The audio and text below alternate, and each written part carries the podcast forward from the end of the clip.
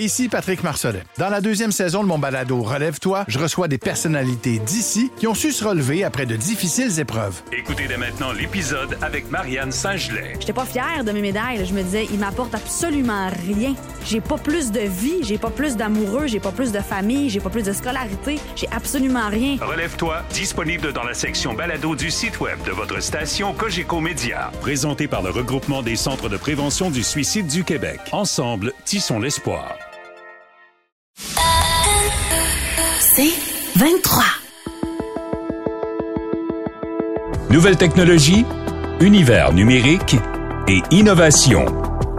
Voici une tasse de tech avec Alain McKenna et Pascal Forget. Salut tout le monde, bienvenue à un nouvel épisode d'une tasse de tech, la balado techno euh, qu'il vous faut, parce que je cherchais une rime facile. Alain euh, McKenna ici avec Pascal Forget. Salut Pascal! Bonjour, Monsieur McKenna, 1er décembre. Euh, ho, ho. Je ne dirais que ça. C'est officiellement le 1er décembre, donc là, on peut parler d'arbre de Noël, on peut commencer à parler, je dirais, sapin de Noël, en fait. On peut commencer à penser à vos de cadeaux. chansons de Maria Carey, non, Alain. Je te non, ok, d'accord. Mais savez ce qui s'en vient, par contre, c'est les, les, listes, les recommandations, les idées, cadeaux. On va préparer ça pour. Euh, il nous reste. Euh, je pense qu'on va en discuter parce qu'on n'en a pas parlé, mais je pense qu'on a à peu près encore deux shows à faire avant Noël. Voilà. Peut-être qu'on pourrait se faire des listes pour les gens qui savent pas quoi acheter. Une des choses qui pourrait plaire aux gens qui aiment le café, la machine à café Jura E8 entièrement automatique qui permet de Mais faire c'est une excellente idée? Ben oui, j'avais pas pensé à ça. Quelle plus. excellente idée. On l'aime beaucoup. Ça transforme son café en grain ou moulu en boisson caféinée ou pas de son choix, avec du lait ou pas, à la pression d'un seul bouton. Le nettoyage est super facile avec des petites euh, capsules d'enzymes. Ça prend deux secondes. On peut laver les morceaux au lave-vaisselle. C'est très drôle. Le bac C'est vrai. euh, à marre. On peut le prendre, le mettre au lave-vaisselle propre, propre, propre. C'est une compagnie suisse après tout. Allez à la salle de montre Edica sur Saint-Laurent, regardez leurs différents modèles.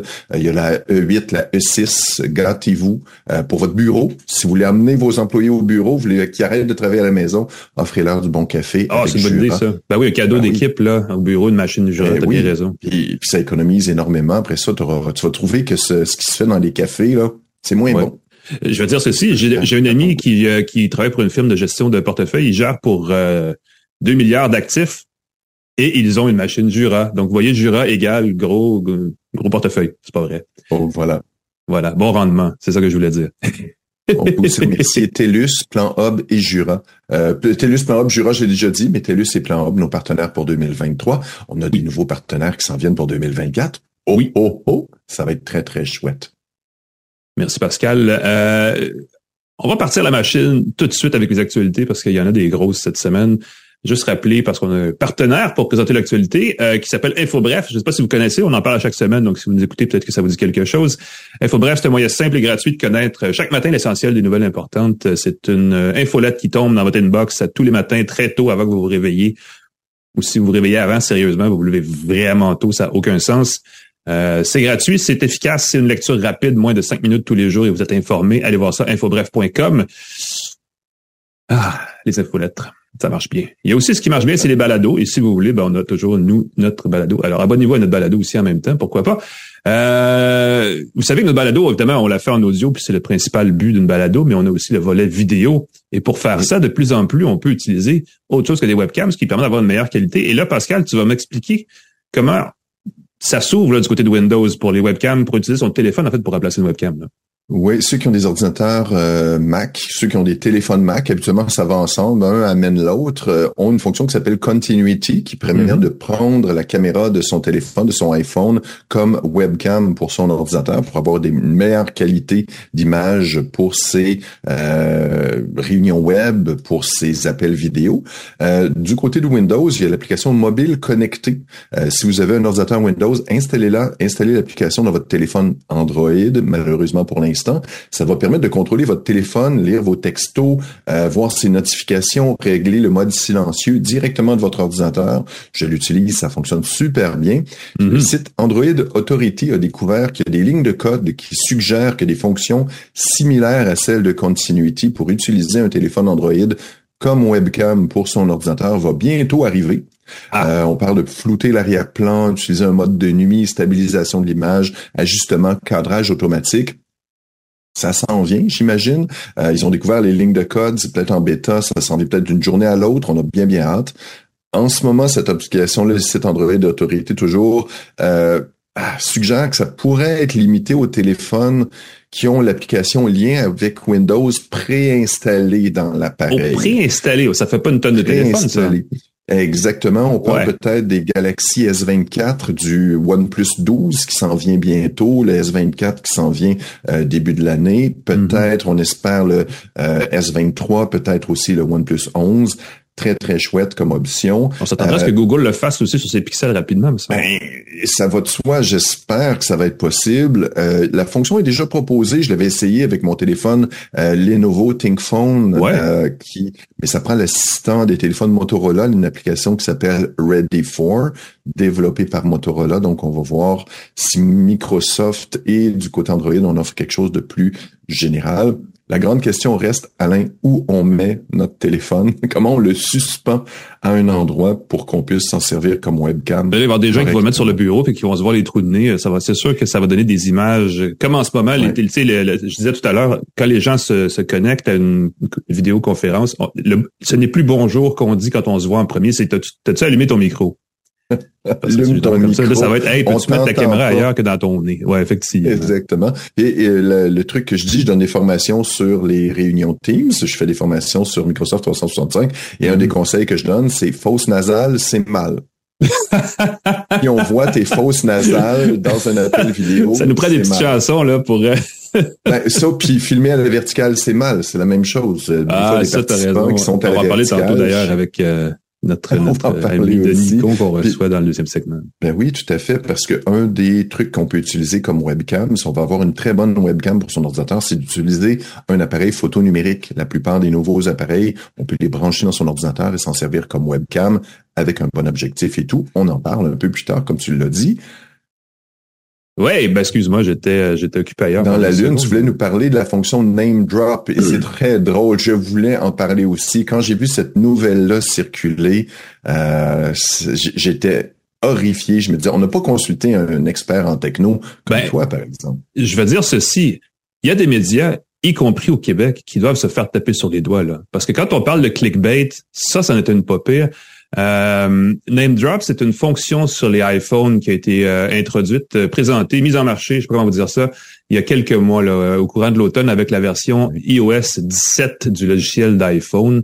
Il y a aussi sur l'Apple Watch, si vous avez la plus récente version du logiciel Watch OS, qui est le logiciel qui a les montres d'Apple, cette capacité de coller ensemble deux appareils, deux iPhones, deux Apple Watch, et d'échanger automatiquement ses coordonnées. C'est comme une carte d'affaires, une carte de visite qu'on peut s'échanger de façon numérique simplement en touchant deux téléphones un avec l'autre.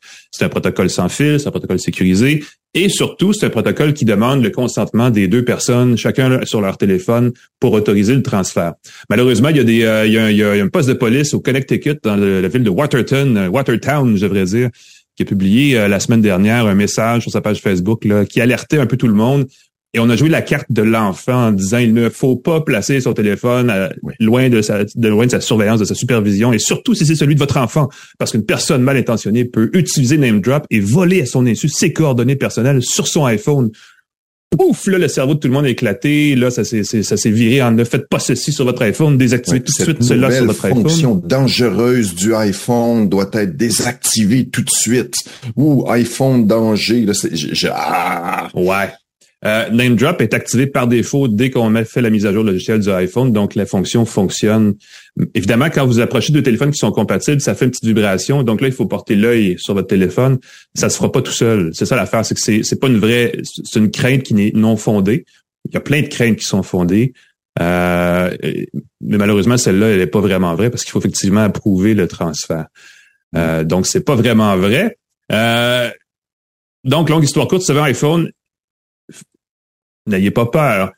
Et si ça vous embête vraiment, ça se désactive de toute façon. Donc, il y a deux niveaux de. de premièrement, c'est pas vraiment vrai qu'on peut vous voler votre information à travers cette fonction-là sans votre consentement. Donc, si vous consentez, c'est probablement pas un vol. C'est une fonction qui est par ailleurs très jolie, très élégante et très pratique. Mais si elle vous agace ou si vous craignez que justement elle soit utilisée à votre insu, ce qui serait vraiment surprenant, vous pouvez la désactiver en allant dans les réglages de votre iPhone. Il y a dans l'onglet euh, des réglages généraux il y a une fonction qui s'appelle AirDrop qui concentre la plupart des échanges de sans fil entre appareils à partir d'un iPhone. Et là, vous désactivez cette fonction de partage de, données sans fil et vous serez éminemment protégé.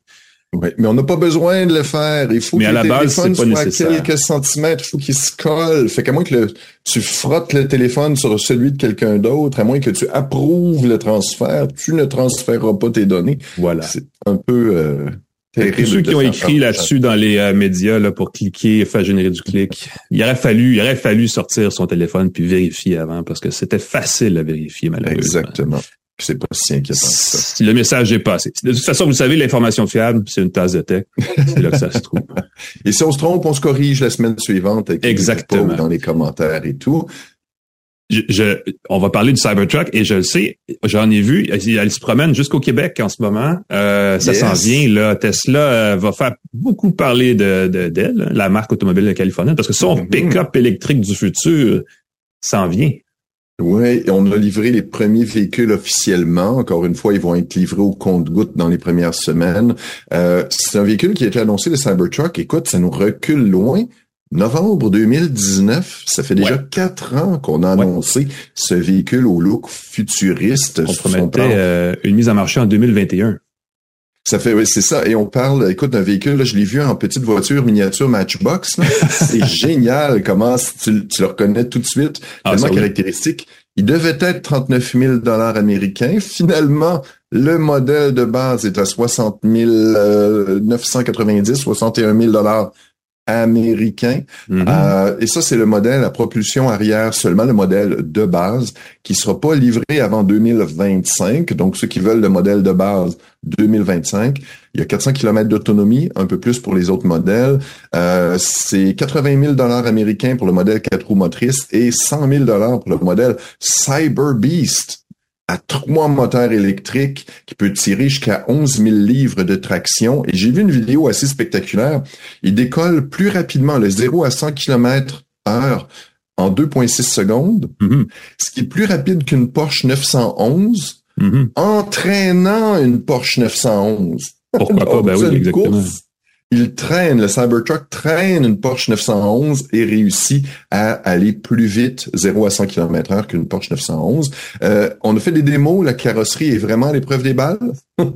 Alors qu'un véhicule régulier, ça passe au travers, donc on voit qu'on tire à la mitraillette sur la carrosserie du véhicule mais pas sur les fenêtres. Attention, euh, si vous visez un Cybertruck, pourquoi on ferait ça avec une arme à feu? Ne tirez pas sur les fenêtres. Elles sont, paraît-il, plus résistantes au choc que les autres, mais ne sont pas à l'épreuve des balles. Mais la carrosserie, regardez les vidéos sur Internet, c'est assez spectaculaire. C'est euh, une carrosserie en acier de mémoire qui est extrêmement difficile à créer. Évidemment, le design du véhicule est assez spectaculaire. C'est pas une camionnette euh, ordinaire. C'est pas, une- pas un pick-up Ford, là, on se comprend.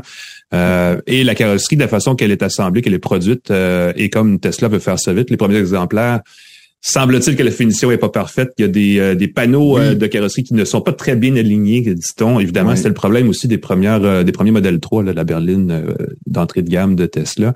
Il y a un lancement qui s'en vient d'ici quelques semaines à l'usine, et je pense qu'elle est au Texas, mais l'usine où est assemblée le Cybertruck, et on parle d'un lancement extrêmement lent. On dit qu'il y aura peut-être une douzaine de véhicules qui vont être lancés cette journée-là plutôt que la centaine qu'on pourrait espérer. Il y aurait 2 millions de précommandes de ce camion-là. Donc Tesla est assis sur une espèce de potentiel de marché assez intéressant. Évidemment, il faut que ça se concrétise. Pas tout le monde nécessairement qui peut euh, qui va attendre jusqu'à la livraison de son véhicule sur ces 2 millions de personnes-là, parce que des gens ont souvent mis leur nom sur les listes d'attente de différents modèles, euh, parce qu'il y en a d'autres. Là. Euh, Chevrolet s'en vient aussi. Ford a déjà son Lightning sur la route, donc des camionnettes électriques, c'est un marché qui existe. Euh, il y a un truc, euh, je vais faire une promotion croisée. On, euh, je co-anime une autre balado euh, chez Cogeco qui est Ça tient la route où on parle de char. Et on en parlait parce que Tesla a mis une clause dans son contrat de vente Cybertruck où il est impossible, il est défendu, il est interdit de revendre son Kia Cybertruck euh, dans la première année de sa prise de possession parce qu'ils veulent éviter la surenchère parce que ça, il y a des gens qui ont évidemment mis leur nom 200 fois sur la liste d'attente et qui espèrent revendre à profit, ce qui a été euh, Mmh. ça a été le cas avec les véhicules Tesla durant la pandémie. Les véhicules usagés, très légèrement usagés, se vendaient plus cher que les véhicules neufs parce qu'ils étaient disponibles dès maintenant plutôt que dans six mois. Euh, donc Wow. c'est une euh, c'est une information pertinente et c'est évidemment euh, la vie dans ce monde où on essaie d'électrifier euh, le marché automobile. J'ai hâte d'essayer cette voiture, cette camionnette électrique. Il y en a une qui circulait au Québec il y a quelques semaines. Ça a fait le tour du continent, un prototype. Euh, évidemment, ça suscite beaucoup l'engouement. C'est une voiture, ce véhicule, vous allez le voir, vous allez le reconnaître. C'est un, un véhicule tout en angle avec des panneaux droits, puis c'est c'est assez particulier comme euh, comme gadget. Donc, euh, ça vaut la peine. J'ai une demande spéciale, Alain. Si jamais tu en fais l'essai, s'il te plaît, viens faire un petit détour sur le plateau Mont-Royal. Fais-moi faire un petit tour. Tu me déposes Écoute, où tu veux. Ce sera pas un essai, ça va être une démonstration, un spectacle parce que c'est un véhicule effectivement qui fait tourner les têtes, c'est Ouais. garanti. Ah, ça va me faire. euh, j'ai- J'aimerais beaucoup ça. Je suis curieux. Il y a beaucoup de véhicules de luxe que je suis pas curieux d'essayer, mais Cybertruck, juste pour voir la réaction des gens autour, Ouais. c'est assez amusant. Et tu euh, Ben écoute, ça, ça, je m'adresse à toi spécifiquement parce que Ben oui, parce que écoute, c'est tellement drôle quand j'ai vu ça. Je me dis encore une fois, c'est comme j'ai été longtemps euh, à l'émission La Revanche des Nerds. exactement. Donc moi, pour moi, les nerds, c'est être un nerd, c'est une badge d'honneur, une tronche euh, pour les auditeurs français qui nous écoutent.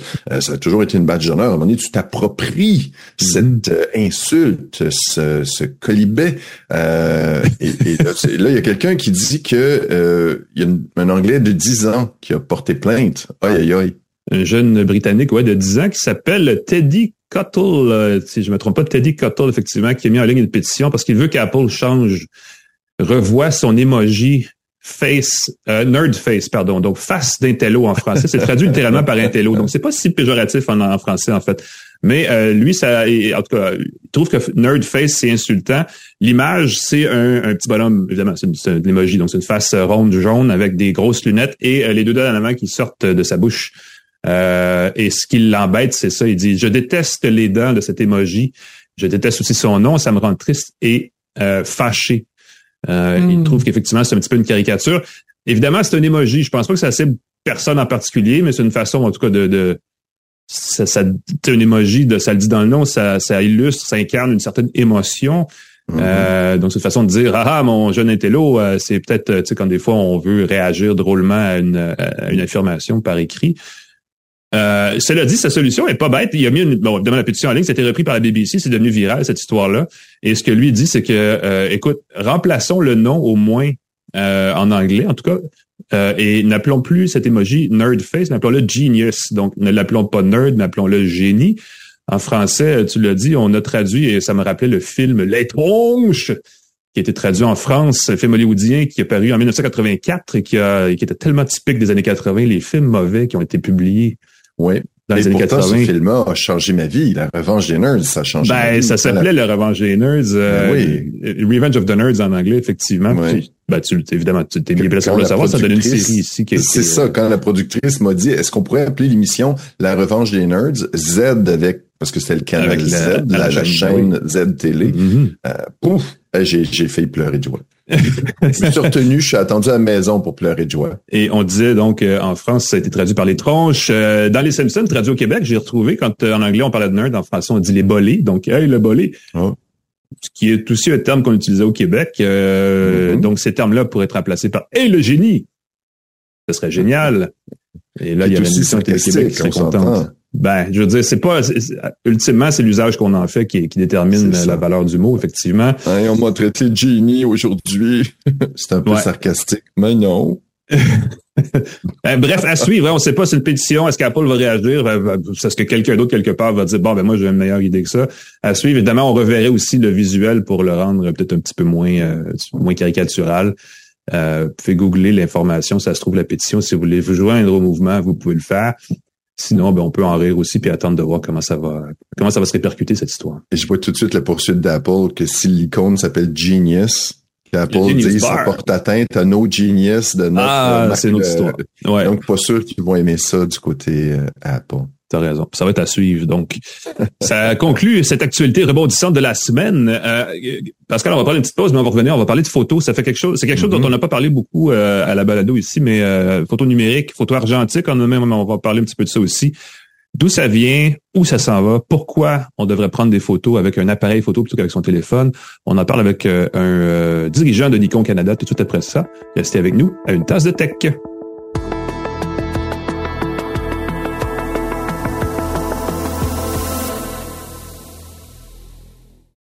Ici Patrick Marcelet. Dans la deuxième saison de mon balado Relève-toi, je reçois des personnalités d'ici qui ont su se relever après de difficiles épreuves. Écoutez dès maintenant l'épisode avec Geneviève Rioux. Il y a tellement eu plus d'hommes qui m'ont tendu la main après ça que d'hommes qui m'ont fait mal. Je veux pas laisser les hommes qui blessent gagner. C'est pas supposé d'arriver une fois, encore moins deux fois. Qui garantit que ça arrivera pas une troisième fois? Relève-toi, disponible dans la section balado du site web de votre station Cogeco Média. Présenté par le regroupement des centres de prévention du suicide du Québec. Ensemble, tissons l'espoir. De retour à Une tasse de tech avec Alain Mekena et Pascal Forget. Et bienvenue à une tasse de tech euh, édition, euh, mon Dieu, du début des- du temps des fêtes. On devrait chanter du Mariah Carey, euh, Pascal, ça nous permettrait Oh, de nous mettre... non, non, Non, je vais vous pas quitter chanter. peut-être si c'est Ah, c'est Ah ça, non! c'est pas me faire chanter, ce, Alain. On a un invité qui, qui, qui va être le fun, avoir une conversation le fun parce que on le fait pas, on le faisait beaucoup avant. hein. On parlait beaucoup de caméras numériques, de photos numériques il y a une dizaine d'années parce que c'est la grosse affaire avec les, euh, les caméras automatiques, tout le kit. Il y a eu un virage. Euh, et là maintenant tout le monde prend des photos avec son téléphone, donc ça donne des photos qui sont pas toujours très belles, mais il existe pour les gens qui veulent faire des vraies belles photos des caméras qui sont encore en marché. Il y a beaucoup de tendances euh, qui euh, continuent d'évoluer en fait, qui sont vraiment intéressantes et qui vont vous permettre probablement de faire des meilleures photos à Noël si vous écoutez ce dont on va parler dans les prochains instants, parce qu'on a on a avec nous Stéphane Bédard qui est directeur général euh, Nikon, chez Nikon, pour l'Est du Canada. Euh, Nikon, c'était avec Canon dans mon temps, en tout cas quand je faisais de la photo pour du magazine imprimé, donc sur du vrai papier. L'école de pensée d'un côté, parce que Canon, c'était l'autre. Puis là, évidemment, avec le, le temps qui a évolué, euh, vous êtes resté un des chefs de file dans le secteur. Donc, ça va être intéressant d'en parler. Bonjour Stéphane. Bonjour, bonjour messieurs, ça va bien? Ça va très bien toi-même? Très, très bien. Excellent. On va parler de photos, ça va être le fun. de technologie. Ben oui, c'est ça, parce que c'est- la photo, c'est, c'est un, c'est à une autre époque. Écoute, j'ai fini mon université, on a été les derniers, la dernière cohorte à faire de la chambre noire. Après ça, ils ont tout démoli, ils ont mis des ordinateurs, puis ils ont mis Photoshop. Euh, c'était vraiment un C'est signe que ça revient maintenant? Maintenant, les, les chambres noires reviennent parce que de plus en plus ah. de gens reviennent au film comme au vinyle, comme au- un petit peu tout ça. Il y a une, une mode sur le retour vers le film. C'est très niche. Ça coûte beaucoup plus cher même que le digital parce qu'il faut acheter des films qui sont beaucoup plus chers dans le temps. Il faut les Ben oui, faut les trouver. attendre, il faut attendre une semaine, etc. Mais il y a un petit retour fait, aux, aux chambres noires aussi. Ben, je suis pas surpris Wow. parce que c'est un, c'est un art, c'est, cette, cette capacité de développer soi-même ses photos. Euh, je me rappelle, c'était comme un paquet de troubles à l'époque à l'université. Mais euh, on va parler un peu de photos numériques parce que c'est un peu ça qui se passe. On est dans une ère où il s'est jamais pris autant de photos. Euh, comment ça se passe chez Nikon? Qu'est-ce que c'est quoi les tendances en ce moment dans le marché? Il y a eu beaucoup de, je dirais depuis deux ans chez Nikon, il y a eu comme une, une, une grosse évolution. Bon, on a, on a suivi le numérique, euh, c'est certain, depuis le début des années 2000. C'est là que le numérique a vraiment commencé et que les films, les caméras films ont commencé à disparaître.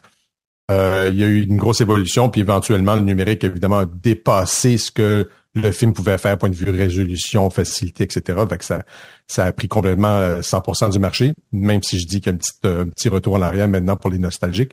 Mais il y a eu une deuxième révolution après ça, donc du digital DSLR, qui veut dire Digital Single Lens Reflex, on y va vraiment à l'anglaise, qui, qui avait des miroirs encore à l'intérieur. Donc la seule différence avec les films, c'était vraiment que euh, le, au lieu de faire un film en arrière dans l'appareil, c'était un capteur digital, mais il y avait toujours le bon vieux miroir qui envoyait l'image avec le miroir vers le viseur. Exactement. Maintenant, la nouvelle génération depuis quelques années, ce sont les sans miroirs, les mirrorless, où on a enlevé ce miroir mirrorless qui fait que euh, il y a plus d'images optiques qui vont aller rebondir sur le miroir pour aller vers le viseur. Et en enlevant ce miroir-là, ben, c'est le capteur est toujours actif. Hmm. Le- il y a beaucoup, beaucoup, beaucoup de positifs. Il y a des gens qui sont un petit peu, qui disent, ah, ben moi, j'aime encore le côté DSLR parce que je veux garder mon viseur optique, voir optiquement ce que mon appareil et mon objectif voient. Mais Mhm. aujourd'hui, avec les, les viseurs électroniques sont tellement de bonne qualité que on oublie même. Moi, euh, la première fois que j'ai utilisé un, un mirrorless, j'ai dit, OK, je vois que c'est un petit écran dans mon viseur. Euh, donc, c'est digital, c'est pas optique, mais après cinq minutes d'utilisation, je l'avais oublié. Fait Ouais, que parce qu'il y a Nikon un a comme petit, il y a un délai, mais il est très court dans l'affichage, effectivement. très, euh, très, très court. Ça dépend des appareils. Il y a des appareils plus bas de gamme, des appareils plus haut de gamme, donc dépend Ben voilà. des performances. Ça dépend aussi de ce qu'on fait, parce que de la photo d'action, ça prend, tu sais, quand on fait du mouvement, des choses comme ça, ça prend quand même un, temps, un réflexe, avec son boîtier réflexe, qui doit être très court, mais ça, ça s'est ajusté. Puis effectivement, les boîtiers euh, réflexes sans, sans miroir, euh, c'est rendu, Ah, c'est une norme maintenant, euh, tout à fait acceptable. oui. Je dirais que c'est presque équivalent. Euh, il y a toujours façon, puis effectivement, les nouveaux, les nouvelles générations d'appareils, si je parle de Nikon, on a les Z9. Donc, il y a deux, trois ans, on a sorti le Z9, après ça, le Z8. Ce sont les deux appareils phares de chez Nikon. Et le gros, la grosse différence, c'est que c'est encore à ce jour, ce sont les deux seuls appareils de ce type, euh, de, cette gamme-là, qui n'ont même pas de euh, d'obturateur. Donc le rideau qui prenait les photos, qui se déplaçait, mm-hmm. on l'a enlevé complètement. Donc tout est électronique maintenant. Il n'y a plus de mécanique. Il n'y a même plus un morceau mécanique comme les autres appareils qu'on a ont encore un, obturateur mécanique.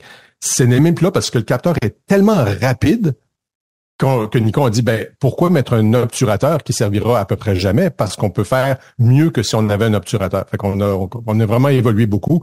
Puis en plus, ces nouveaux capteurs-là dans le Z8, Z9, ce sont des capteurs empilés. Là, je vais peut-être être un petit peu technique. Oui, stacked, plus mince. c'est ça. Plus de... Stacked sensor, c'est que, euh, pour, euh, j'irai pas dans les gros détails, mais en grosso modo, le capteur et les mémoires qui sont proches du capteur sont collées ensemble, sont empilées, dont le terme. Ce qui veut mhm. dire qu'il y a très peu de distance entre ce que l'image arrive pour faire le travail avec la mémoire puis renvoyer ça sur la carte mémoire. Fait que c'est tellement rapide qu'on a même enlevé justement l'obturateur et puis maintenant on peut faire des, de la vidéo 8K avec ces appareils-là parce qu'ils sont des hautes résolutions aussi. Fait qu'on est, on est rendu en quelques années, ça évolue énormément. Mais oui, parce qu'avant, ça prenait seulement des photos, un appareil photo. Maintenant, ce que je comprends, c'est que c'est un film qu'on fait. C'est exactement comme si on avait une caméra vidéo. Les capteurs sont très, très rapides, parce qu'on peut filmer maintenant. De plus en plus, on... Euh, je dirais que depuis, en fait, Nikon était avec le D90, puis là, je recule d'il y a quelques années. 17 ans. Mm-hmm. Euh, D90, c'était c'était le premier DSLR qui avait un bouton record rouge qu'on retrouve maintenant partout, qui enregistrait vraiment des vidéos. C'est le premier appareil. Maintenant, ils le font tous. Maintenant, ces vidéos, ces, appareils-là font mm-hmm. tous du vidéo haute définition. Et 4K et 8K. Parce que les, les gens maintenant prennent des photos avec leur téléphone. Puis honnêtement, ça fait longtemps que j'ai pas utilisé. Je me suis longtemps déplacé dans des événements avec un appareil photo, avec un objectif, avec un truc. Mais à un moment donné, je me suis dit, ah, c'est à peu près pour, pour, ce que je fais. Encore une fois, pour ce que je fais, la qualité des photos des téléphones est excellente. On a maintenant les appareils qui font de la computational photography, le fait d'avoir euh, tout le traitement numérique et tout ça. Pourquoi en 2023 ou bientôt en 2024, on achèterait une caméra réflexe? Qui sont ces irréductibles-là qui veulent avoir un appareil plus costaud pour prendre la photo. Vois-tu, tu as eu le, le, le, tu te dis appareil réflexe, mais ce ne sont plus des réflexes. Réflexes, voilà, voilà, ce ne sont plus mirrorless. Moi, je suis, je suis âgé. je sais, c'est l'ancien, le terme, on l'utilise encore, mais. Les, gros boîtiers, mais mirrorless, tu as tout à fait raison. Merci. Ben, en fait, je te dirais qu'au début, euh, des appareils, euh, donc des smartphones qui prenaient des, des, des, photos et des vidéos, les, les compagnies Nikon, Canon, etc., on se dit oh non, qu'est-ce qu'il faut faire? Il faut essayer de combattre ça, il faut essayer de trouver des façons que disent non non, allez pas vers ça.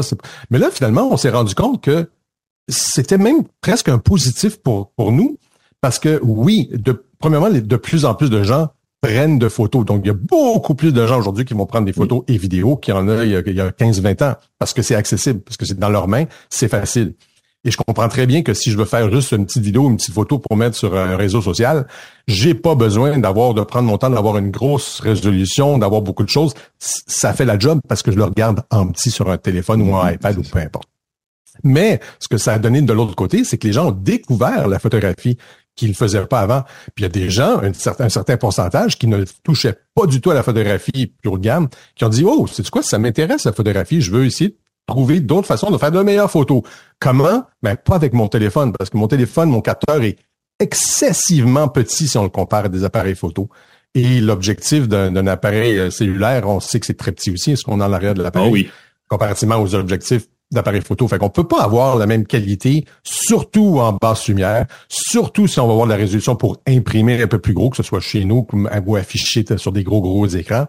Fait que les gens ont même commencé à découvrir que, ah, ben, c'est quoi? Pour développer ma passion, mon téléphone cellulaire, il fait plus la job. Faut que j'aille vers un appareil photo beaucoup plus haut de gamme. Je vais mettre le montant parce que ça devient une passion, ça devient un passe-temps, etc. Fait que ça comme développé un marché qu'on n'avait même pas. Il y, a, il y a des éléments de fun, si on peut parler un peu de technique. Tu sais, dans un appareil photo, il y a le capteur, il y a l'objectif, euh, il y a la focale, il y a plein d'affaires à partir de là. Puis les deux morceaux dans un téléphone sont évidemment compressés au minimum. Au niveau du capteur, euh, chez Nico, est-ce que vous avez un, je vais appeler ça un sweet spot, un, un, un, nombre de mégapixels, un nombre de pixels en fait qui est comme le monde idéal? Parce que là, dans, quand on regarde un peu partout, ça chicane de 8 à 50 mégapixels selon les appareils. Et tout le monde s'obstine sur la grosseur du pixel, le nombre de pixels, la couleur du pixel. Qu'est-ce qui qu'est-ce qu'il faut savoir par rapport à ça? Ben, il y a comme deux euh, deux écoles. C'est-à-dire que oui, c'est sûr qu'il y a eu une évolution. Quand on a commencé les appareils digitales, c'était du, du 6 mégapixels. J'ai un appareil à 3 pour imprimer quand même. Ben oui. c'était 3, effectivement. Mon premier, moi, c'était du 3 mégapixels. Après ça, bon, 6, 8, 12. Puis là, je pense qu'il y a comme deux sweet spots. Il y a, il y a un 24, 30 dans ces coins-là, 25, 30. Puis il y a le 45, 60. Puis ça dépend des gens. Est-ce que 45-60, c'est sûr que là, on parle de très, très, très haute résolution, puis on pourrait faire des, des impressions qui font des murs complets, puis ce serait très beau parce que c'est mm-hmm. énorme. Ou l'avantage d'avoir beaucoup de pixels, c'est si jamais les gens font de, la nature, des oiseaux, puis que les oiseaux, on sait, sont toujours trop loin, toujours trop petits. ça, c'est vrai. Au lieu d'acheter des objectifs qui coûtent 20 000 dollars, ben, mm-hmm. on a plus de résolution, donc on peut zoomer in, si on veut, dedans digitalement dans l'image. Fait qu'il y a différents avantages. Mais généralement, je pense que de 20 à 30, les gens, c'est c'est ce qui se trouve dans la plupart des appareils photo, c'est en masse pour tout ce que les gens peuvent faire avec ça, c'est sûr. Ouais, les capteurs à 50 mégapixels sont souvent utilisés pour faire, euh, il y a ça du pixel binning, c'est-à-dire qu'ils créent des jumelles des pixels pour créer des l'équivalent d'un zoom numérique, comme tu le disais. Euh, ouais, d'ailleurs, vite fait, euh, ça c'est le dernier appareil qu'on a sorti il y a il y a un mois et demi à peu près. Ah oui. ZF qui a l'air d'un appareil film, autre, d'un peu euh, à l'ancienne après avec très rétro comme look. Pour ceux qui ah, regardent sur YouTube, ça vaut la peine. Très rétro comme look. Très rétro, mais c'est digital et c'est un des appareils, c'est le premier appareil Nikon en fait qui fait du la super résolution par décalage de pixels. J'y vais vraiment techniquement. Donc on met ça sur un trépied, généralement, puis ça va déplacer le capteur parce qu'il est sur un genre de petit euh, module qui bouge pour euh, absorber les vibrations. Mais on se sert de ce module-là pour créer plusieurs images qui fait qu'au lieu que ce soit un 24 mégapixels à la base, cet appareil-là devient des images de 96 millions de pixels. Ah ouais, donc vous faites l'inverse, vous, maximisez, vous multipliez les pixels. Ah, c'est bien ça, c'est une bonne idée, effectivement. Euh, et, et, et, si tu me permets, on peut parler aussi des objectifs, parce qu'un truc qu'on n'a pas sur les téléphones, c'est une lentille, une focale variable, des choses comme ça qui permettent de faire des photos euh, à, longue distance ou peu importe. Euh, ça doit être un, gros élément, j'imagine, du côté des boîtiers de ce que de ce que Nikon offre en ce moment. Ben, c'est sûr, parce qu'il y, a une grosse, grosse partie des gens qui vont utiliser des appareils photo comme ça, qui font euh, de la nature, des oiseaux, des animaux, peu importe. Donc, c'est impossible à faire avec un cellulaire, c'est sûr. Donc, ça prend absolument des objectifs qui sont un peu plus hauts, un peu plus lourds, c'est sûr, mais pour avoir une belle image d'un d'un oiseau, ben t'as pas le choix. C'est mm aucun cellulaire qui peut faire ça, même si certains disent oui, j'ai un X 200X ou je sais pas combien de X sur un cellulaire. C'est souvent digital, ça fait juste multiplier les pixels, puis c'est pas du vrai. On n'a pas de bonne qualité. Puis le résultat est pas très beau. C'est comme une hein. grosse pizza à la fin. Tester, c'est un peu flou. Hein? Puis l'autre, l'autre façon aussi, donc on a pris en, l'avantage des cellulaires, c'est que maintenant les cellulaires, les appareils photo ont tous du Bluetooth et du Wi-Fi maintenant, tout, tout, tout. Mm-hmm. Fait qu'il y a une connexion qui se fait entre le cellulaire et l'appareil photo. Fait que là, les gens, avec le, le SnapBridge, notre application à nous qui est gratuite, là, qui est iOS et Android, on peut faire un lien Bluetooth qui est très, euh, qui prend pas d'énergie vraiment, là. Et entre autres options, dès que je prends une photo avec mon appareil photo, l'image est transférée sur mon cellulaire en version mmh. plus petite que pleine résolution, sinon ça ferait exploser mon téléphone. Et j'ai donc j'ai la photo instantanément sur mon cellulaire que là je peux envoyer, travailler un peu si je veux, ou envoyer sur tous les réseaux sociaux, par courriel, etc. Fait qu'on sert vraiment, on a comme utilisé l'engouement des cellulaires pour améliorer l'utilisation des appareils photo avec ces cellulaires. Je veux dire, c'était le fun parce que pendant les vacances, c'est ce que je faisais. J'avais un appareil avec une, un objectif 200 mm, puis on allait, on est allé dans, dans les rocheuses, puis avec avec ma grande fille qui est adolescente, on a fait des euh, on fait des comparatifs de photos, des concours de photos. On allait justement chercher des objets. On a pris une famille de d'élan ou de wapiti, là, c'est des elk, je sais plus comment ça se traduit. Je crois que c'est des élans, des gros orignaux. Euh, écoute, c'était spectaculaire. Puis justement, grâce à la, la longue focale, j'aurais jamais pu faire ça avec un téléphone. Donc, j'étais content d'avoir ça. Et automatiquement, la photo ensuite était sur le téléphone. Donc, il y a vraiment euh, c'est sûr que bon l'appareil photo sur le téléphone dépend mais le, le, bon vieux euh, le bon vieux boîtier là ça fait ça fait encore des belles photos ah, avec un bon objectif effectivement euh, je dirais même les pros s'en servent. Là. Je travaille à chaque année, je vais au Grand Prix pour aider les photographes professionnels qui sont mm. là. On leur prête des appareils, des objectifs. Et souvent, la plupart vont utiliser maintenant les, les, les applications comme SnapBridge que je vous parlais, mm-hmm. parce qu'ils sont sur le terrain, ils sont autour de la piste ils se font un lien avec l'appareil, puis tout de suite, ils envoient leurs images au journal ou aux médias. Fait que c'est instantané. Ils n'ont pas besoin d'attendre de retourner au centre des médias pour renvoyer ça. C'est instantané. Fait que c'est même utilisé par les professionnels maintenant, ces, ces cellulaires-là, pour transférer les images. Ben voilà. Puis je vais faire plaisir à Pascal. Je veux dire, tu prends ton appareil photo, tu fais ça comme ça, clique, et là, tu as une photo prête pour TikTok. OK. Aussi, ouais, des, ouais, des vidéos verticales. Ou une vidéo aussi, ben oui, c'est ça. Ça, c'est un autre sujet. euh, Stéphane, on embarque dans ce sujet controversé-là. Écoute, je l'avais mis dans mes notes. Stéphane, qu'est-ce que tu penses de cette tendance-là de prendre des photos à la verticale? Bon, il y a le surtout. vieux bonhomme en moi qui, qui est traditionnel, qui dit non, non, non, faut faire ça à l'horizontale parce que tous vos écrans sont horizontaux. C'est pas Merci, Stéphane. Mais je comprends que la plupart des gens vont partager et vont regarder ces vidéos-là sur leur cellulaire, puis la façon de tenir, c'est euh, on le sait que c'est rarement ver- à l'horizontale, ils vont tenir à la verticale. Donc, je comprends que c'est plus facile et plus intuitif ben, de prendre ça vertical parce qu'il la regarde aussi à la verticale. C'est peut-être pas mon choix. Moi, je les regarde plus mes photos et mes vidéos sur mon écran chez moi ou l'écran d'ordinateur qui est du en horizontal, mais je compre- comprends très bien que les gens vont faire ça. C'est très, très drôle parce que moi, je trouve que les photos à la verticale, c'est mal. Voilà. Ben, des photos à verticale, ça, je comprends, parce Ben, que du du portrait, généralement. Oui, oui. ça Exactement, exactement. Ça dépend toujours du contexte. On, on généralise, mais je vois trop de photos qui auraient gagné à être Ah, prises ben oui. à l'horizontale. Euh, par exemple, une photo d'un autobus prise à la verticale, tu vois le ciel, tu de- vois le, le- tu vois juste l'autobus, une partie de l'autobus. Voyons, Ouais, personne n'a pas pensé à Ben, tourner comme ça.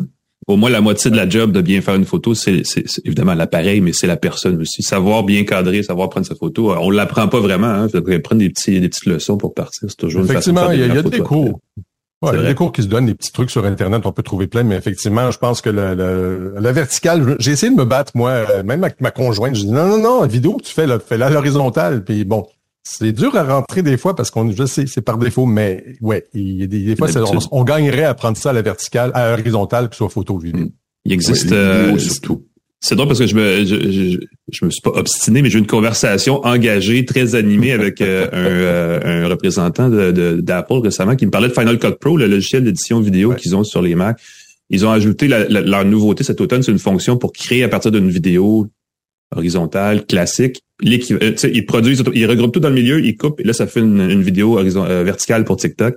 Donc, c'est, Ben c'est- il y a clairement un, il y a- je veux pas dire un marché, mais il y a clairement une demande pour ça. Puis, Ben, c'est ça. If you can't beat them, join them. Si on Yeah. peut pas battre cette tendance-là, ben, alors, ça a l'air qu'on est rendu là. voilà. Et Euh, c'est ça la, question que je me demandais peut-être euh, aller voir qu'est-ce qui s'en vient dans les caméras euh, numériques du futur parce que on, je vois que récemment puis tu me corrigeras si je me trompe je vois qu'il y a plus de fonctionnalités de traitement de l'image de d'embellissement de filtres de choses comme ça style TikTok qui s'en viennent dans les caméras numériques.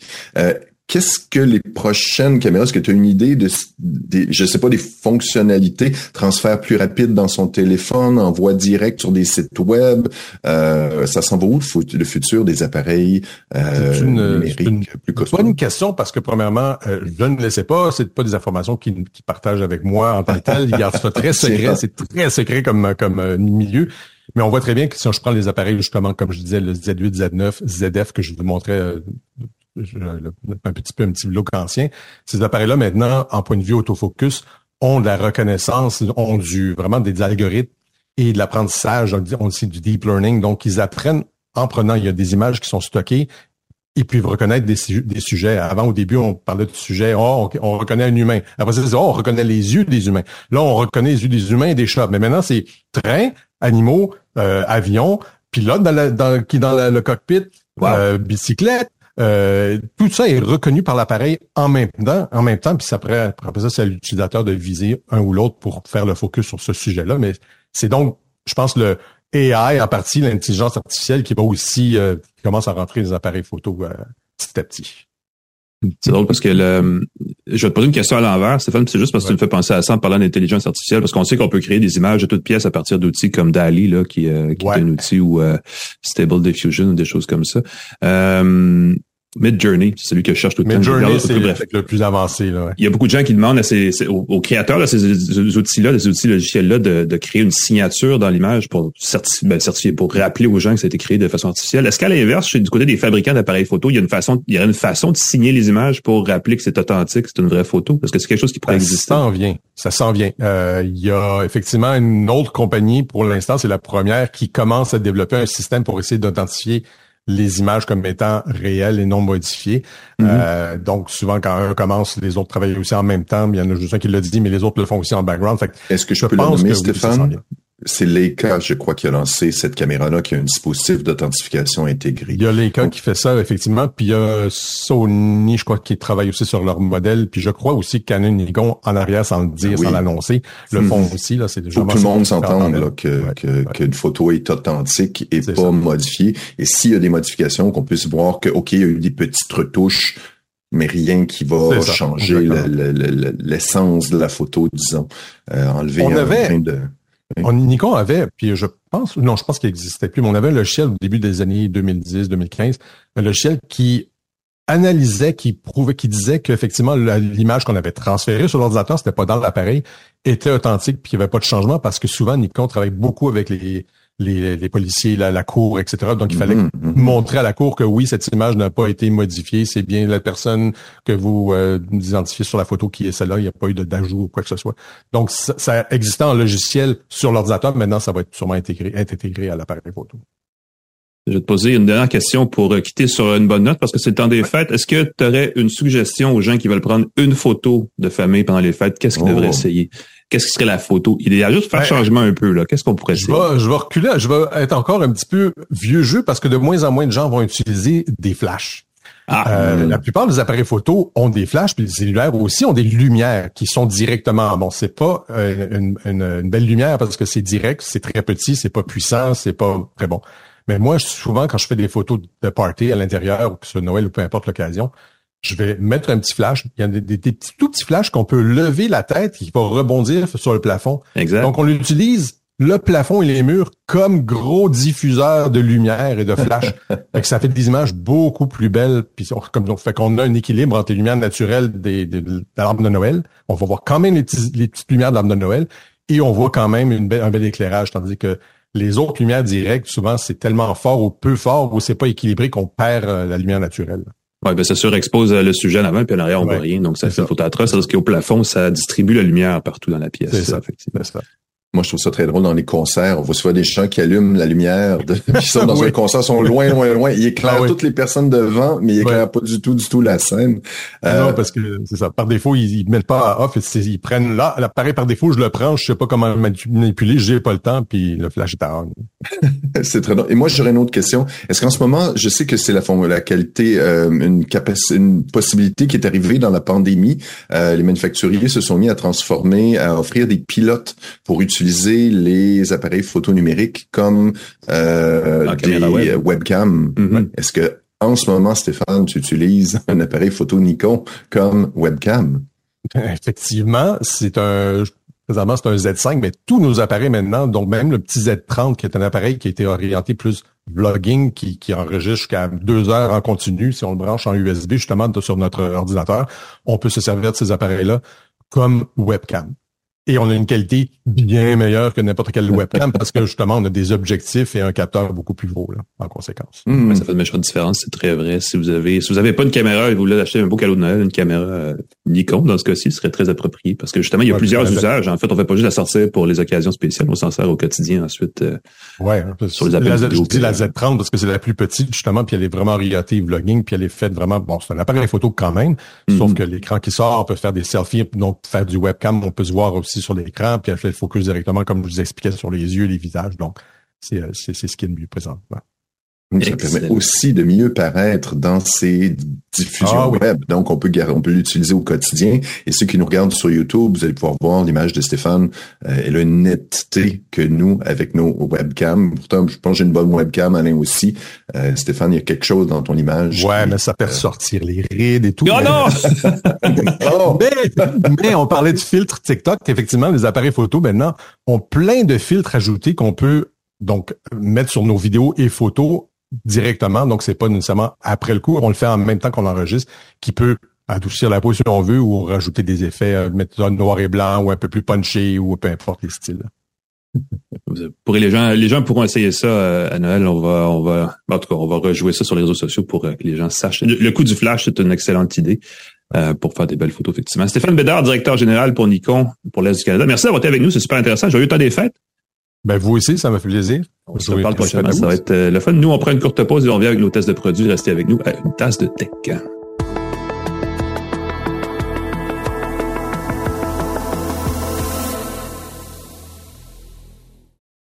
Ici Patrick Marcelet. Dans la deuxième saison de mon balado Relève-toi, je reçois des personnalités d'ici qui ont su se relever après de difficiles épreuves. Écoutez dès maintenant l'épisode avec Dominique Arpin. Fait que je me suis dit, cette journée-là, je pourrais jamais avoir plus peur que ce que j'ai vécu dans le bureau du médecin lorsqu'elle m'a dit que j'avais un cancer puis que la masse était grosse comme un pamplemousse sur mon rein. Relève-toi, disponible dans la section balado du site web de votre station Cogeco Média. Présenté par le regroupement des centres de prévention du suicide du Québec. Ensemble, tissons l'espoir. De retour à Une tasse de tech avec Alain Mekena et Pascal Forget. Et bienvenue à une tasse de tech. Je vous rappelle en passant que nous sommes une balado euh, multiplateforme. Donc, euh, si vous nous regardez, vous pouvez nous écouter aussi. Et si vous nous écoutez, vous pouvez aussi nous regarder parce qu'on est partout. En fait, on est sur Facebook. On a une page Facebook. Venez nous suivre si vous voulez. On a une page YouTube aussi. On a une, je vais dire une chaîne YouTube. Pascal, nous sommes des YouTubers. Et là, si j'avais des lunettes fumées, je ferais mon move de tug. Il y a même des gens qui essaient de, de nous dire qu'on est des influenceurs. Ouais, on n'est pas des gros YouTubers, je vais dire ça comme ça. C'est pas un truc où on insiste. Mais on a quand même mille quelques abonnés. C'est, c'est le fun pour eux. C'est oui, des hardcore. Je les considère nos super euh, abonnés. Pour, pour nous, là, ça nous aide beaucoup. Abonnez-vous, suivez-nous. Abonnez-vous surtout euh, en balado, ouais, parce qu'on est partout Oui, là sur les plateformes oui, balado et ça oui, c'est oui. important. C'est là que la balado se passe. Et si vous abonnez, vous avez accès à la plus récente publication au moment où on la dépose sur les serveurs. Donc ça c'est pas mauvais non plus. Et vous pouvez aussi aller voir nos archives. On les a sur les sites euh, des euh, stations du groupe Cogeco, notamment le 98.5 et c'est quoi? Euh, je dirais à Montréal, mais ils sont partout. Hein, L'internet, c'est c'est c'est pas de frontières, n'est-ce pas? Euh, donc, euh, ça c'est dit. Euh, Pascal, tu as quelque chose qui m'intrigue sous la main. Tu un gadget qui s'appelle Oh le oui. Dyson Zone qui... euh, oui. Oh mon Dieu, qui a l'air un peu plus simple que ce que je pensais. Ça vient pas avec une espèce de gros euh, air, Oui, la aussi? visière devant, ce que je te montre en ce moment, encore une fois, un avantage de nous regarder sur YouTube, fait rapidement regarder euh, ce qu'on montre comme gadget. Ce sont des écouteurs Dyson Zone, qui sont de très gros écouteurs sans fil. Mhm. Donc, si vous avez, là, imaginez les écouteurs, là, les gros écouteurs de Beats, imaginez encore plus gros. Ce qui est fantastique, c'est que ce sont des écouteurs qui sont faits par Dyson, une compagnie réputée pour ses purificateurs d'air, ses Donc, on peut passer l'aspirateur en les écoutant. Oui, bien sûr. Ils sont parfaits pour passer l'aspirateur parce que si on clip à l'avant, on a la possibilité d'avoir une visière qui va nous permettre de euh, Ça a filtrer plus l'air euh, d'une muselière, si tu veux mon avis personnel. Parce que ça va au niveau de la bouche, non? Oui, c'est devant la bouche, donc c'est assez particulier. Ceux qui pensent, imaginez le masque de Daft, de, de- de Daft Punk avec une espèce de bannière, c'est en euh, c'est un bleu marine, il y a un beau nom pour le bleu. Devant, c'est euh, bronze. Mhm. Donc, on a un beau masque style bronze devant la bouche, ce qui fait qu'on a comme une muselière. Euh, Bane dans Batman, peut-être une autre référence qui peut parler. Et quand on écoute sa musique, on a un jet d'air qui nous est poussé devant la bouche et le nez. OK. Euh, c'est assez particulier, ça s'ajuste automatiquement en fonction de notre effort. On va détecter. On peut aussi le faire euh, manuellement si jamais on en a envie. Est-ce que c'est un jet d'air euh, filtré, genre, euh, les- pour les un jet d'air filtré, parce Ouais. qu'imagine-toi donc que dans chaque oreille, on a, et là, j'ose pas le détacher, on a un élément filtrant. Ah bon? On a des petites turbines. Le Dyson a des petits filtres cyclones, je m'excuse, qui filtrent l'air, mais on a aussi un filtre en papier qu'on va pouvoir remplacer. Je dis papier, mais c'est peut-être une matière synthétique euh, Une magique. membrane fine qui une capte membrane les petites euh, molécules de poussière dans l'air. Ouais, qu'on va devoir remplacer régulièrement. Ah. Fait que je n'ai pas les outils de mesure qui permettent de vérifier la qualité de la filtration, mais un autre site web l'a fait. Il semble que oui, l'air filtré est beaucoup plus frais. Euh, ça diminue beaucoup le taux de particules dans l'air. Automatiquement, dans notre téléphone, on va s'ajuster en fonction de la pollution ambiante. Mhm. Donc, c'est une journée particulièrement. On a eu des journées de smog. Le filtre se serait activé euh, plus fort. On a trois modes. Le mode de base, euh, quand on est au repos, le mode actif et le mode légèrement actif.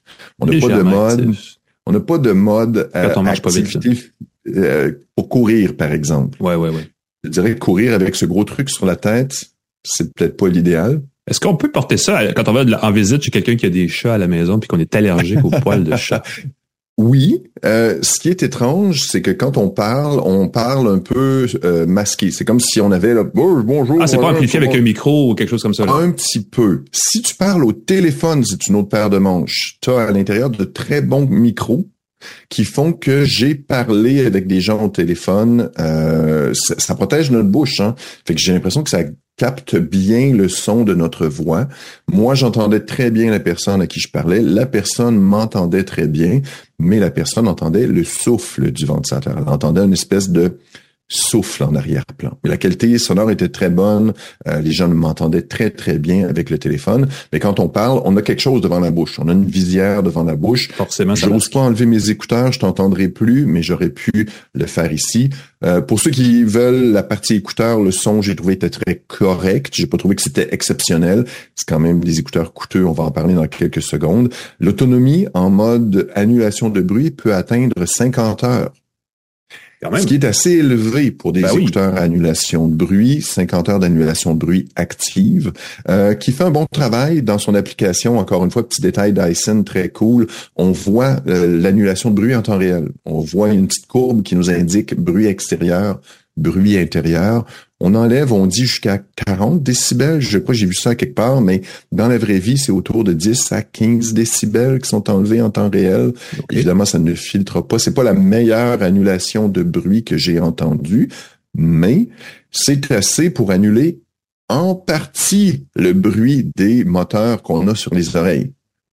Et ça, ça m'a surpris. parce que quand on démarre, on a deux ventilateurs sur les ben oreilles qui démarrent. C'est dans, c'est appuyé sur nos oreilles.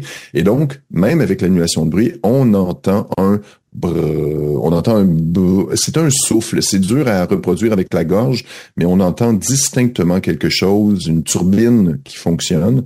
Et on écoute notre musique, on l'entend très bien, il y a une annulation de bruit active, ça fonctionne, mais quand on éteint le ventilateur, on entend une grosse différence. Fait faut, c'est comme si on passait l'aspirateur. S'il y avait un aspirateur qui était passé dans pièce à côté. C'est la signature Dyson, ben oui. ce qui est pas idéal. Euh, fait que je l'ai utilisé. Une autre fonction qui est le fun, c'est que la visière, elle a des petits clips magnétiques. Euh, encore une fois, ceux qui nous regardent sur YouTube, attention, on peut la baisser si on veut. Parce que l'inconvénient de ça, moi je me disais, au café, c'est le fun. Quand on baisse sa visière, ça coupe la ventilation, ça coupe la filtration de l'air. Et là, on peut boire son café. Faut pas l'échapper parce que ça tombe dedans là si on fait ça. C'est ça, c'est magnétique. C'est magnétique. Fait quand tu vas à la salle de bain, t'espères que tu n'auras pas un faux mouvement. C'est assez solide, euh, je peux le secouer, mais c'est magnétique, ça s'enlève et, voilà. Et ça peut tomber des en bougeant un petit peu, euh, ça peut détacher. J'ai pas eu de problème en le portant sur ma tête, mais ah, on a toujours ce petit doute là comme c'est magnétique, on peut reclipper euh, rapidement.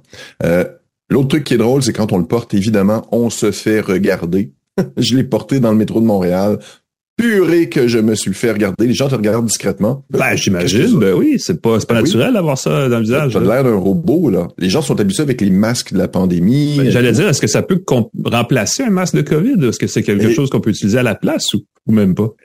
Et ça, c'est quelque chose que Dyson ne se prononce pas là-dessus. Il n'y a pas nulle part diminue la charge bactérienne, peut remplacer un masque, peut ça va filtrer l'air, ça va enlever les particules de façon significative. Si l'air est pollué, ça va faire une grosse différence. Si tu es dans un environnement où il y a des chats, la chose qui est particulière, c'est que l'autonomie, quand on utilise la ventilation, baisse dramatiquement. On parle de 4 heures en mode faible. Attends, au lieu des, au lieu des 50 heures de tout à l'heure, là? Au lieu des 50 heures. 50 heures, là, c'est seulement en mode musique et annulation de bruit active. Et là, on tombe à 4 heures avec le... On tombe à 4 heures en mode bas. Euh, moi, je suis... Euh, j'ai marché de chez moi, je suis allé au centre-ville, je suis revenu, la pile était presque à plat. OK. Euh, donc, on parle de peut-être deux heures et quelques quand j'ai évidemment activé le mode plus puissant, le mode et tout, mais je m'attendais à peut-être quelque chose de plus élevé que ça. Fait que si vous prenez les transports en commun, ça peut être une belle option. Quelqu'un me dit, ah, en avion, c'est génial, qualité de l'air est pas terrible dans les avions. C'est un vol court. Euh, aller-retour à Toronto, puis il faut pas que tu le portes trop dans la salle d'attente avant ou dans la... Euh, écoute, je, trouvais que c'était très, très particulier comme produit. Euh, Marcus Brownlee, le, le chroniqueur techno, a dit c'est le produit le plus absurde que j'ai jamais eu à tester. Je me dis, je vais peut-être me faire une autre opinion. C'est un produit qui est super bien conçu, super le fun, mais ça reste des écouteurs qui sont assez lourds, qui ont un code d'utilisation. Je me demandais qui avait besoin des Dyson Zone. Mhm. Si ça avait remplacé un masque, si ça avait été quelque chose, écoute, c'est très confortable. T'as rien qui te colle sur la bouche. La visière est devant ton visage. Ça fait un petit jet d'air frais. C'est assez sympathique. L'autonomie, c'est pas assez pour les entraînements des sportifs. Donc, pour marcher, ça peut faire une différence si l'air est pollué pendant une période courte. Et là, t'as pas encore donné le prix, là. Et c'est ça, et je n'ai pas donné le prix. Euh, il est volumineux. Écoute, il vient, ça c'est un autre truc que je dis avant de nommer le prix, parce que c'est quand même un produit luxueux. Euh, Dyson l'offre avec euh, une boîte. Et là, c'est dommage, j'ai juste à mes pieds, je j'ose pas le, le ramasser. Mais grosso modo, une boîte de jumelles. Ah Euh, bon. Les jumelles pour regarder au loin, là, une grosse boîte de jumelles, tu mets tes, tes écouteurs dedans. Euh, il est voyant, faut se, on se comme ça, remarquer. À peu près comme ça, un peu. Écoute, je vais me pencher puis je vais le ramasser. C'est gros, c'est un gros étui, là, quand même. On parle de... C'est un gros étui, là. On parle quasiment d'une ça sacoche, en fait. Ah oui, ben c'est ça, voilà. Ça ressemble à un gros sac, là. Fait qu'on peut Ouais, le ouais, ranger dedans. Fait qu'en voyage, c'est pas l'idéal. C'est aussi pesant. Ça pèse presque deux livres, ce truc-là. Euh, je dis deux livres, c'est une livre et quelques. Avec le boîtier, ça le fait facilement. Euh, c'est 1000 dollars. pour Eh le boy. au Canada. C'est 1000 dollars pour les écouteurs Dyson Zone. Donc, c'est plus cher que les écouteurs Apple. euh, Ah, les AirPods Max. les AirPods euh, qui Max, euh, qui sont très puissants. Donc, ah, est-ce que j'aime ça? Est-ce que je trouve ça cool comme gadget? Je trouve ça extraordinaire. La question, c'est qui va avoir besoin de ces écouteurs-là? Et la personne qui en a besoin, par exemple, quelqu'un qui est très allergique, quand tu Mhm. disais, je suis à la maison, je suis quel- chez quelqu'un qui a des chats, ben, tu parles avec une visière devant la bouche. Fait qu'on va t'entendre, pas de problème, mais c'est pas l'idéal. Un truc qui est chouette, c'est que tu as l'annulation de bruit, tu as un mode transparence qui est très efficace. C'est très surprenant, il y en a sur tous les écouteurs maintenant. Mhm. Et j'ai trouvé que c'était surprenant quand tu appuies en mode transparence. C'est vraiment comme si tu n'avais pas les écouteurs sur les oreilles. Ça m'a surpris. Fait que oui, tu pourrais avoir une conversation avec les gens dans un endroit où il y a des chats. Ça va diminuer les allergènes. Mais pour les virus, par exemple, ce qui aurait été quelque chose de très, très chouette pour remplacer les masques en papier, malheureusement, c'est pas indiqué. Il n'y a pas de ça, mon feeling, ça fait une différence, mais est-ce que c'est assez pour euh, remplacer un masque papier? Je ne suis pas certain. Les Dyson Zone, mesdames et messieurs, Ben oui, c'est un peu euh, dommage. produit très euh, confusionnant. euh, Et qui est des points d'interrogation très, alors euh, il ne devrait pas, effectivement. Et c'est ça, je suis, euh, il y a des, belles limites. J'imagine, comme tous les produits de Dyson, la version 2, la version 3, peut-être avec une meilleure autonomie, va devenir plus intéressant. Peut-être avec une visière d'un type un peu euh, plus discret, euh, ça pourrait devenir plus amusant. Si la visière était transparente, par exemple, ça permettrait de voir la bouche, ça permettrait de peut-être être moins, plus discret. Je sais pas pourquoi ils l'ont fait en bronze. Très bonne question. Euh, C'est du de design. ce qui s'en vient. Ça, ça fait partie de la palette de couleurs Dyson, en fait, avec le orange, C'est ça, le l'espèce bleu, de et le bleu royal. Écoute, il y a un beau nom pour leur bleu euh, de Dyson euh, qui est là. Merci Pascal. Euh, ben, écoute, je reste un peu dans le créneau des Mhm. appareils qui coûtent relativement cher. J'ai euh, j'ai reçu cette semaine deux montres, en fait la semaine dernière, euh, qui à- au premier apport n'ont pas grand-chose en rapport, mais c'est des montres connectées qui visent à faire du suivi d'activité physique. C'est juste que c'est deux deux extrêmes du spectre des montres, surtout des marques de, de ces deux montres, puisque euh, il y en a une, c'est la Huawei Watch GT4. euh, qui est la nouvelle version de la euh, Huawei, la, la- la gamme de montres Huawei. Vous savez que Huawei ne vend plus de téléphone au Canada, ne vend plus grand-chose au Canada à part des accessoires comme sa montre et ses écouteurs. D'ailleurs, j'ai reçu aussi les. FreeBuds euh, Oui. 3 Pro, je pense, quelque chose comme ça. Euh, Ceux-là, on en parlera dans un autre tantôt parce que ça mérite une petite revue à part. Il y a tellement d'écouteurs Bluetooth comme ça qui se vendent. Je pense qu'à un moment donné, il faut faire un comparatif puis sortir nos, nos, nos- modèles préférés. Euh, bref, la Huawei, euh, donc Huawei, vous savez, c'est une marque d'appareils électroniques. Et de l'autre côté, j'ai euh, la euh, Vantage V3, Vantage V3 de Polar qui, vous connaissez la marque Polar, c'est une marque d'appareils, de- d'accessoires, d'activités physiques avant tout. Et là, on a voulu se rapprocher du marché des montres un peu plus connectées parce que, évidemment, la tendance, c'est ça. Hein, c'est des montres qu'on jumelle à son téléphone et qu'on peut euh, utiliser, évidemment, pour faire le suivi de l'activité physique, mais aussi euh, pour certaines fonctions de connectique. Et euh, sans en faire un duel ou un face-à-face euh, entre les deux modèles, il y a quand même euh, un petit monde qui existe dans ces deux produits-là qui permet de voir si effectivement elles font la job. Euh, la Huawei GT4, euh, c'est évidemment la plus récente version de cette gamme de montres-là chez Huawei. Elle est offerte en deux versions cette année, 41 mm 46 mm, là, je veux pas les genrer parce que il y a, évidemment, on, on évite de faire ce genre de choses-là, mais les deux montres, il y en a une qui a l'air plus féminine, la plus petite, elle a l'air un peu plus Elle est vraiment elle cible un marché plus féminin. Et la grosse montre, la version 46 mm, elle est plus costaude, elle est plus euh, masculine dans son design, disons-le comme ça, dans la tradition des montres euh, c'est le plongé, là, un peu comme le fait euh, Tag Heuer, entre autres, et des choses comme ça. Euh, Huawei étant Huawei, évidemment, il n'y a pas de, il y a pas, y a rien de Google là-dessus. C'est pas une montre Wear OS, c'est pas euh, une, un produit que les services Google. C'est une montre qui, qui est basée sur un logiciel qui s'appelle Harmony OS, qui est aussi basé sur Android, mais qui est spécifique à Huawei. Euh, donc, on n'a pas d'application tierce autre que celle qu'on trouve dans une application qui s'appelle le App Gallery de Huawei, qui est évidemment très, très axé sur le marché chinois. Donc, il y a beaucoup de produits écrits en chinois, en mandarin là-dedans, où on s'y retrouve pas vraiment. Euh, et son principal défaut, c'est vraiment ça, c'est les limites euh, logicielles parce que euh, il y a très peu d'offres pour la brancher à des services, entre autres d'activité physique, que nous, on connaît ici. Le seul qui est évident, c'est Komoot, qui est un espèce d'outil de, randonnée, de marche, de course, mm-hmm. euh, qui se veut collaboratif, là, où on peut euh, donner des suggestions de, de, de, randonnée, à faire ou de marche ou de course, euh, peu importe en ville ou, en, ou à la campagne ou en montagne ou peu importe. je veux dire ceci à propos de la Huawei GT, la Watch GT4. Ces capteurs sont extrêmement précis. capteurs d'activité physique, que ce soit pour le rythme cardiaque, le rythme, le rythme pulmonaire, euh, la respiration finalement. Euh, la question de, de, la capacité d'oxygène dans, dans, le sang, ces choses-là, tout est là, tout est vraiment précis. Euh, la montre fait un bon suivi de l'activité, fait un bon suivi du sommeil. Écoutez, il y a tout ce qu'il faut pour naviguer, même avec un GPS. Ça prend l'application Pétale GPS, je crois, quelque chose comme ça, qui est pas Google Maps, mais quand même pas mauvaise. euh, évidemment, il faut, faut, installer ces applications-là sur son téléphone.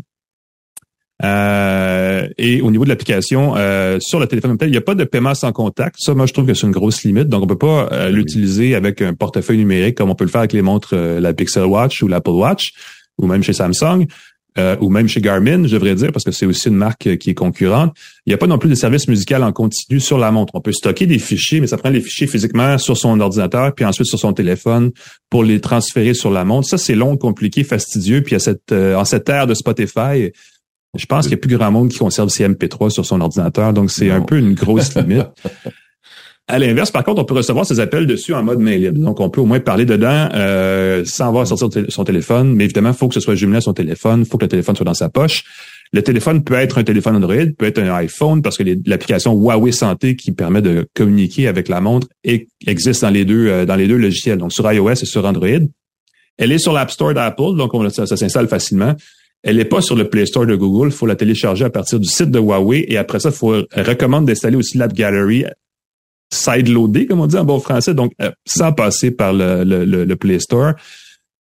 Ça demande un petit peu de manipulation. C'est un petit peu gossant, je vais vous dire ça comme ça. C'est un petit irritant, à mon avis. C'est pas idéal, mais ça donne aussi une, une limite à ce niveau-là. Donc, c'est un produit qui est élégant, vraiment une super belle montre, qui est efficace au niveau du suivi, qui reçoit les notifications de son téléphone de façon limitée. On peut pas vraiment interagir avec les notifications.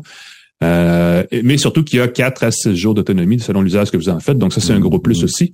Euh, et elle coûte 330 dollars. Donc, tout ça mis ensemble, vous dites, puis qu'est-ce qu'on en pense? Ben, je vais vous dire ceci, à 330 dollars, achetez une Apple Watch SE sur votre iPhone et c'est réglé, ou achetez une Pixel Watch et c'est dans la poche parce que ces deux, ces deux montres-là sont vraiment bien ficelées fonctionnent très bien avec leur téléphone. Ils vont plus que juste afficher des alertes et plus que vous donner l'activité physique de base pour un prix comparable. Et vous aurez une panoplie de possibilités ensuite au niveau de la, polyvalence, au niveau des choses que vous voulez faire avec, que n'offre pas la Watch GT4. Donc, je suis un peu déçu de ce côté-là. Surtout que essentiellement, au niveau technique, c'est la même chose que la Watch GT3. Donc, la nouveauté est pas vraiment impressionnante de ce niveau-là, mais le design est élégant. Donc, c'est une belle montre. Oui, elle est très belle. À l'autre bout du spectre, on a la Vantage V3. Oui. Et vous l'aurez compris, toi, tu as la version, la, belle version avec le bracelet bleu, mais la version noire avec le bracelet noir. Donc moi, c'est très noir. Ah, ah tu, euh, tu, vas, tu, manques quelque chose. Que oui, ben, je suis très au courant. C'est la troisième version de la Vantage parce qu'il y avait une V2 qui a été lancée euh, il y a un petit bout de temps.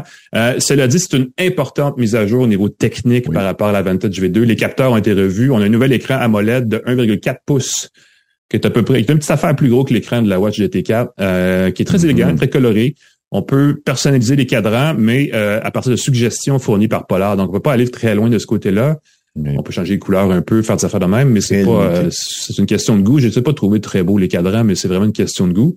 Ben, sont, sont, sont sportifs, disons ça comme disons ça. comme ça, effectivement. Pourtant, une montre qui pourrait aussi très, être très urbaine, là, si on y voulait se mettre l'effort. On aurait pu avoir quelque chose de plus euh, style montre de plongée, quelque chose de plus urbain. Et quand on fait une activité physique, on a quelque chose. Mais, mais l'écran est très beau. Le AMOLED, là, fait une belle... Ah oui, mais c'est ça. Puis ça aide aussi à avoir une bonne autonomie euh, parce que c'est une technologie qui est moins énergivore que la CL. Les capteurs, je l'ai dit, sont vraiment améliorés, ils sont vraiment extrêmement précis. On a le rythme cardiaque, le niveau d'oxygène dans le sang, la température de la peau, il euh, y, a plein d'affaires. On peut faire évidemment un électrocardiogramme si on veut. Il y a plein de choses comme ça. Et on, on avertit tout de suite, ceci n'est pas un appareil médical.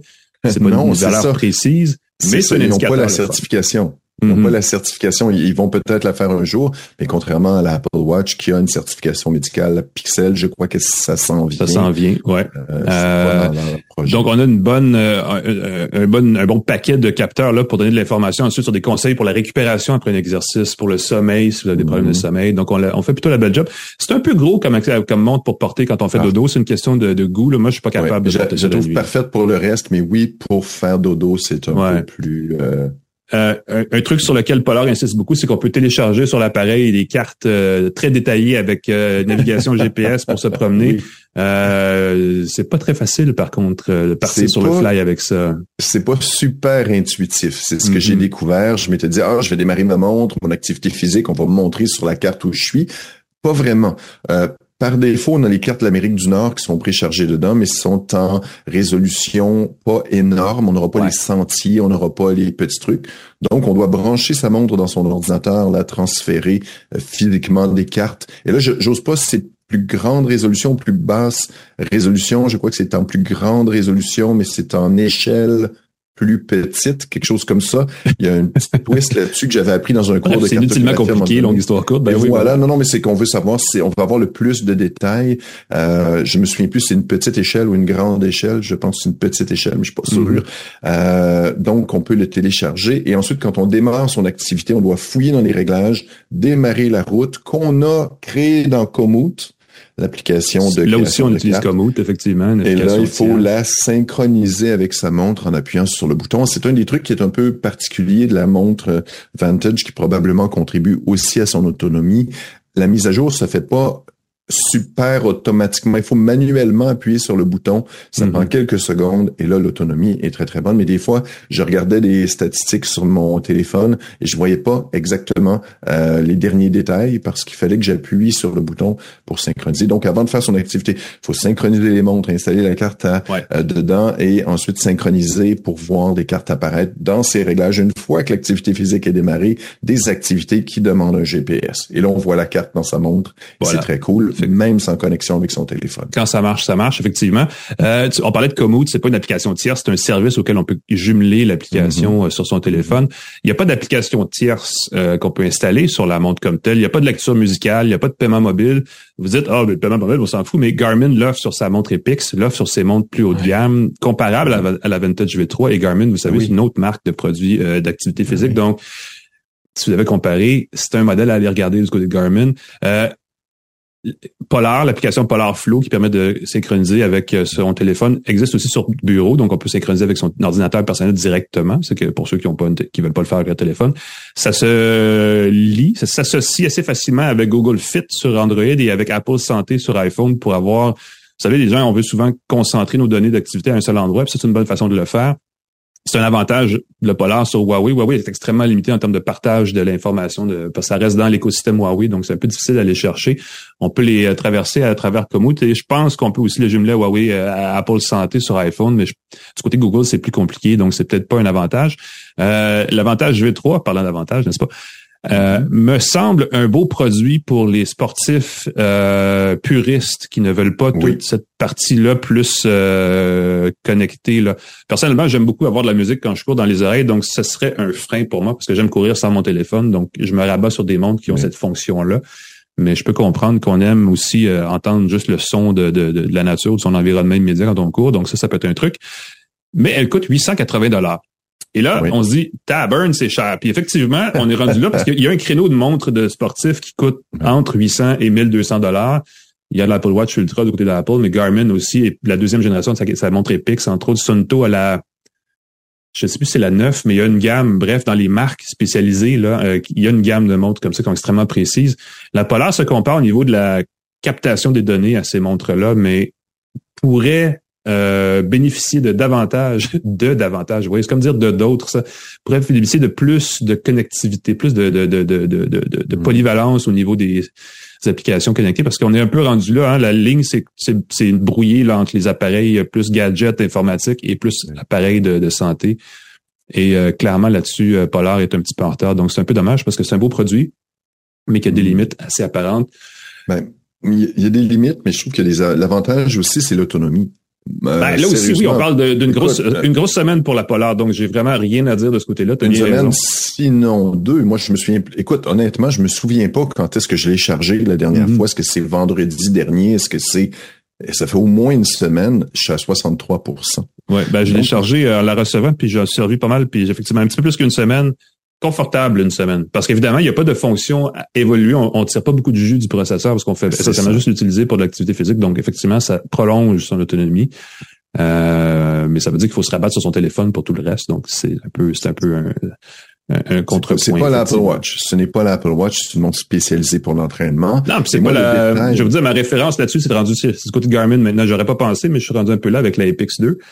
Euh, sauf qu'évidemment, elle est hors de prix aussi, donc euh, c'est pas tous les jours qu'on achète une montre à 1000 à 1000 dollars là. Euh, fait que c'est à considérer parce que ça vit quelques années, ça dure pas toute une génération. Tu sais, avant on achetait des montres, ça durait, on la repassait à nos enfants, ben nos enfants. Je dis ça comme si j'avais 200 ans, mais ça pouvait durer une montre mécanique longtemps, alors que là, et ça demandait des mises au point régulières. Il y a beaucoup de montres qui ne fonctionnent plus dans les tiroirs. Euh, ben oui. Tu parlais de la montre, la Vantage V3 toujours. J'ai reçu le bracelet bleu, joli mm-hmm. bleu ciel, qui va bien avec mes yeux. Ah. Euh, j'aime beaucoup ça, mais j'ai été agréablement surpris par la matière.